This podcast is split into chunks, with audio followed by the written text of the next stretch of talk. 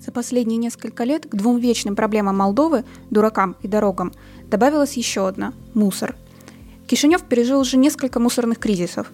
Если помните лето 2017 года, когда город буквально задыхался от аммиака, а эпидемиологи пугали нас нашествием крыс. В Бельцах и вовсе в какой-то момент случился мусорный саботаж. На фоне политических разборок из города просто перестали вывозить отходы. Все это, к сожалению, власти муниципиев ничему не научила – долгосрочного плана по разрешению мусорной проблемы так и не появилось. А представьте, что происходит в районах. По подсчетам экологов, вблизи молдавских сел более 5000 стихийных свалок. В ближайшие овраги попадает все, включая пластик, который, если очень повезет, разложится через 500 лет. Около года назад Ньюсмейкер рассказывал о людях, которые решили попробовать победить мусор, не дожидаясь чиновников – в селе Рышково Криулянского района они запустили проект «Gunoi cu noi» и начали сортировать отходы и вывозить их на переработку. Мы решили узнать, как проект чувствует себя через год и стало ли Рышково самым чистым селом Молдовы. С вами Ольга Гнаткова, и вместе Ньюсмейкер мы снова ныряем в мусорную проблему.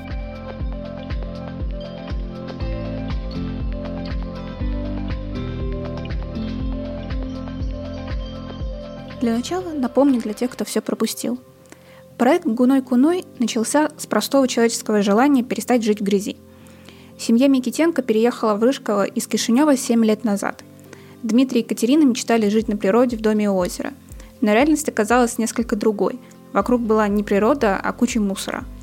Вблизи села была незаконная свалка – а односельчане заодно выбрасывали отходы и в лес, и в ближайшие овраги. Местные объясняли это тем, что зимой и осенью дорога к свалке напомню, незаконной, непроходима. Вот что нам в начале своего проекта рассказывал Дмитрий о первых впечатлениях от жизни в селе.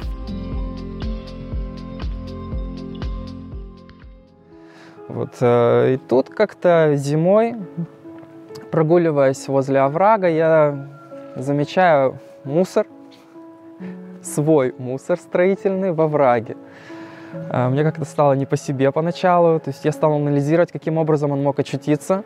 Стал вспоминать и понял, что это строители, которые работали у нас на стройке. Вместо того, чтобы вывести строительный мусор на общественную свалку, выбросили э, прямо во враг. Мне стало ужасно стыдно, и я решил в Фейсбуке озвучить цель на год – очистить село Рыжково от мусора.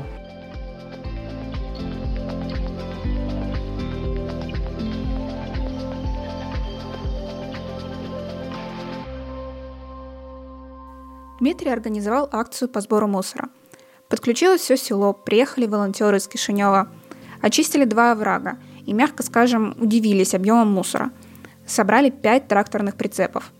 Старались сразу собирать отдельно пластик, металл, стекло. Около тонны пластика сдали на переработку на завод IBC Recycling, который находится в соседнем Пересечино. Вместе с уроженцем села Денисом Каменщиком начали думать, как навсегда избавить село от мусора – Придумали сделать бюджетные контейнеры из бочек из-под масла. Разработали дизайн, посчитали, что на 200 домов села нужно 30 комплектов. В мэрию идею, конечно, одобрили. Что ж тут плохого? Но денег на нее воплощение не нашли.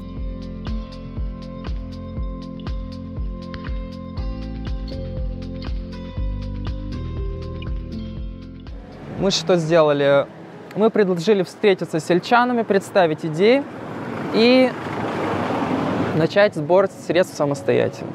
Вот, и через неделю у нас уже было 30 тысяч леев собрано, еще через пару дней 40. То есть и на этой сумме мы, я прекратил свой обход села, потому что это занимало очень много времени, сил.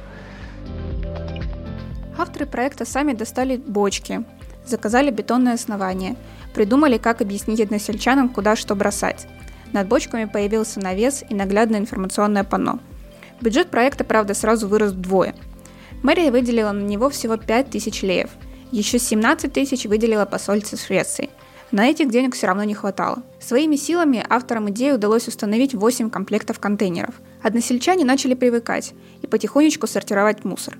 Дмитрий и соавтор проекта Денис планировали сделать его самоокупаемым – сдавать пластик, стекло и металл на переработку за деньги, чтобы местным жителям вообще не приходилось платить за вывоз мусора. На тот момент, когда мы покинули наших героев, они работали в минус и искали стабильные варианты вывоза и переработки мусора. а их односельчане были очень довольны тем, что в селе постепенно все-таки становится чище. Вклад местной мэрии, напомним, остановился на отметке 5000 леев.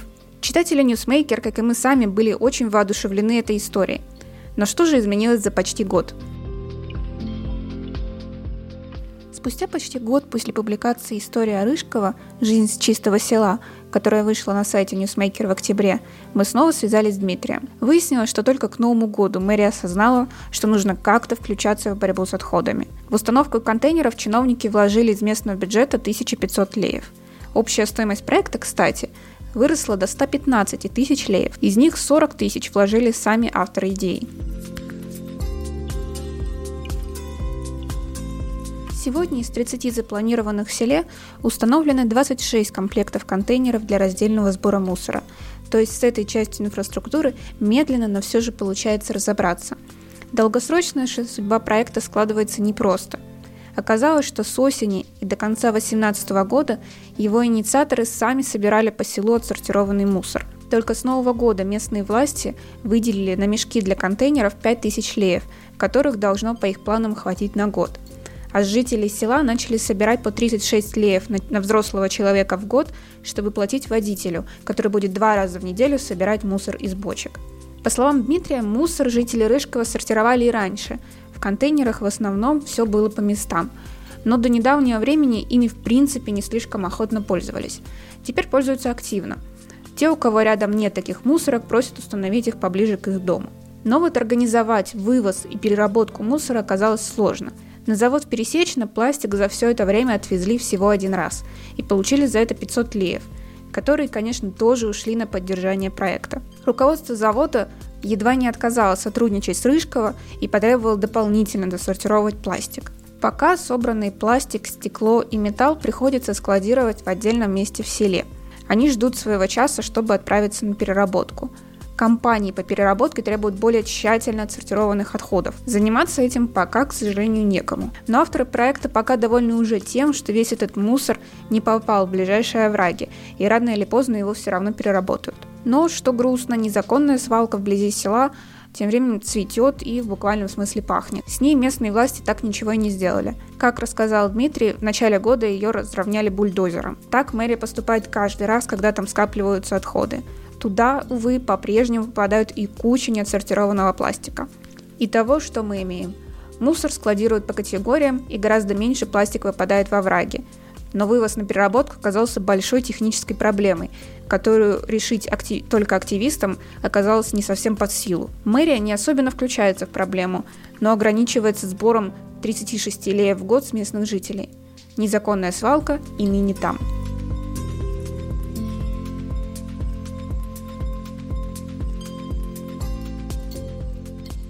Проект Гуной Куной Врышкова – это, по сути, такая героическая и пока уникальная, к сожалению, попытка пойти против системы и начать решать проблему снизу. Но оказалось, что поставить пару баков самим еще можно, а вот заменить собой целую службу жилищно-коммунального хозяйства и завод по переработке уже трудновато. Это, как говорится, full-time job, и это тот момент, когда в дело должно включаться государство.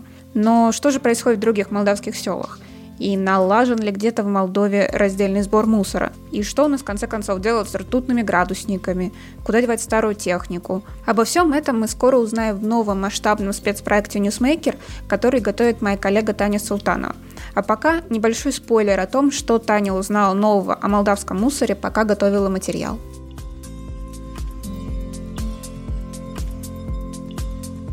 Тань, вот ты занималась подготовкой материала такого глобального по тому, как сортируют мусор в Молдове, и обзванивала кучу мэрий, местных администраций, общалась э, с чиновниками из районов. Вот как обычно реагировали на твой вопрос, сортируете вы мусор или нет? Да, я сейчас занимаюсь лонгридом о том вообще, как в Молдове сортируются и перерабатываются разные виды мусора, в том числе там пластик, бумага и стекло. И дело в том, что я обратилась в э, Министерство сельского хозяйства для того, чтобы мне сказали, в каких районах у нас сортируют сортируют мусор, и в Министерстве сельского хозяйства не могли мне точно ответить, и поэтому мне пришлось обзванивать все мэрии, все муниципии. И практически во всех э, никак не сортируется мусор, либо сортируется только пластик. В тех районах, в которых пластик сортируется, мне очень охотно отвечали, рассказывали о том, чем они занимаются, сколько тонн они собрали, сколько у них этих контейнеров. В общем, э, это чаще всего занимается этим жилищно-коммунальное хозяйство или АПО-канал, и они очень открыто рассказывают об этом. А в тех районах, в которых не занимаются никак сортировкой, люди чаще всего либо жалуются на то, что они только недавно установили контейнеры для обычного мусора, то есть у них э, даже с обычным э, пищевым мусором были проблемы с контейнерами.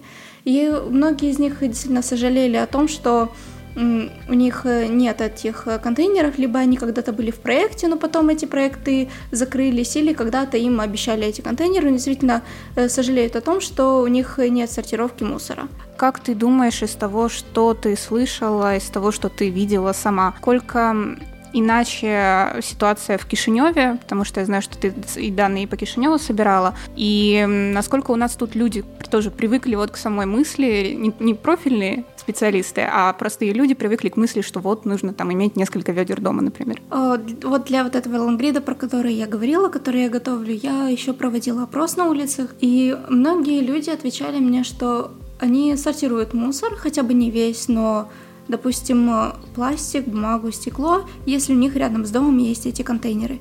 Если контейнеров нет, то люди жаловались на то, что у нас бардак с этим, и что у них, допустим, дома мусоропровод, и они не могут э, найти или не могут далеко носить этот мусор э, пластик, бумагу или... Но в целом э, многие люди отвечали, что они действительно хотели бы этим заниматься, но не могут, потому что, допустим, не, не созданы такие условия, потому что у нас в домах, в которых мусоропроводы, не стоит площадок, ну, во дворе дворов с мусоропроводами не стоит площадок для сбора мусора с контейнерами. Допустим, нужно далеко носить мусор, не каждый на это согласен, тратить на это время, силы и так далее. Но в целом люди открыты и не только к сортировке мусора, стекла, пластика, бумаги, но еще и для электронных отходов у нас есть фирмы, которые этим занимаются. Можно позвонить, сдать.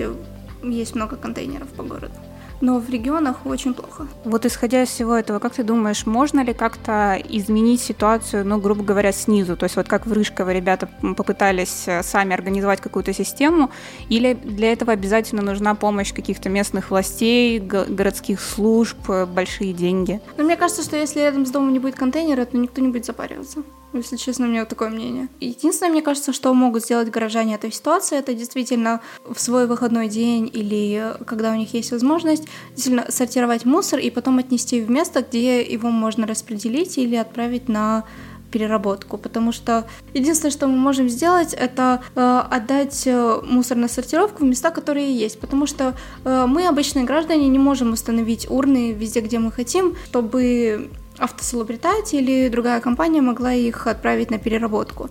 То есть э, наша задача э, правильно их распределить, этот мусор, чтобы его потом можно было отправить куда-то. Ну и теперь контрольный вопрос. А сама ты сортируешь мусор?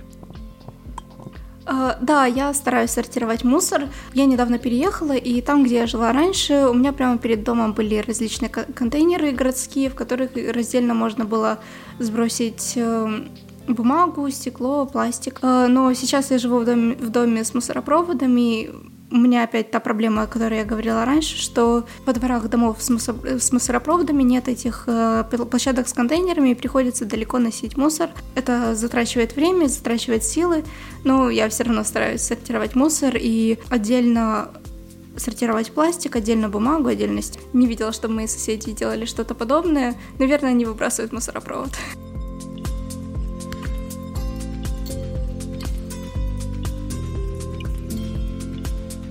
Проекту «Гуной Куной» пока, может быть, не удалось сделать село Рыжково идеально чистым. Но он показал, что инициатива обычных людей может сделать засилье отходов более заметным для тех, кто просто привык, что мусор везде. И для местных властей, которым уже как-то менее уютно отсиживаться в сторонке при решении этого вопроса. Пользуйтесь баками для раздельного мусора, если есть возможность. Не ленитесь преодолеть для этого пару кварталов или завести дома лишнее ведро. А редакция Newsmaker тем временем продолжит держать вас в курсе мусорной проблемы, которую, вы исчезновение страны Плохотнюка и капитуляция Демпартии никак не решают.